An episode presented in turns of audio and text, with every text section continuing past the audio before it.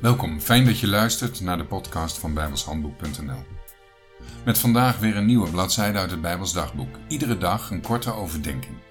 Met als doel je geloof op te bouwen en te versterken.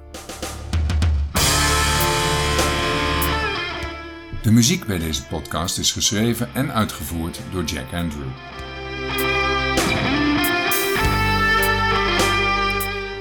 Het is vandaag 16 januari en ik wil beginnen met het lezen van Romeinen 10, vers 14 en 15a.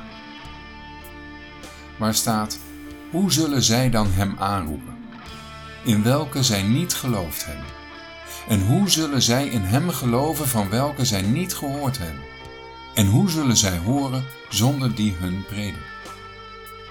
En hoe zullen zij prediken indien zij niet gezonden worden?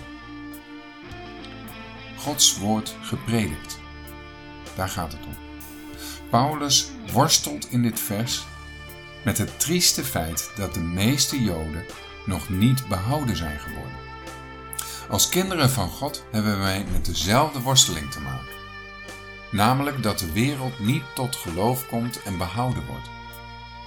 Daarom stelt Paulus nu vier op elkaar aansluitende vragen die opheldering moeten geven over wie er nu verantwoordelijk is voor het niet behouden zijn van de Joden. Voor ons, voor het niet behouden zijn van deze wereld. De eerste vraag is logisch. Hoe kunnen de Joden Jezus als Heer en Heiland aanroepen als ze niet eerst tot geloof in Hem zouden zijn gekomen?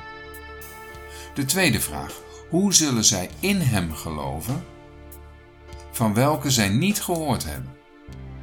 Vandaar vervolgens de derde vraag: En hoe zullen zij horen zonder die hun predikt? En de vierde vraag is: Hoe zullen zij prediken indien zij niet gezonden worden? God is niet verantwoordelijk voor het verloren gaan van de Joden of de wereld. Hij heeft zijn predikers wel uitgezonden.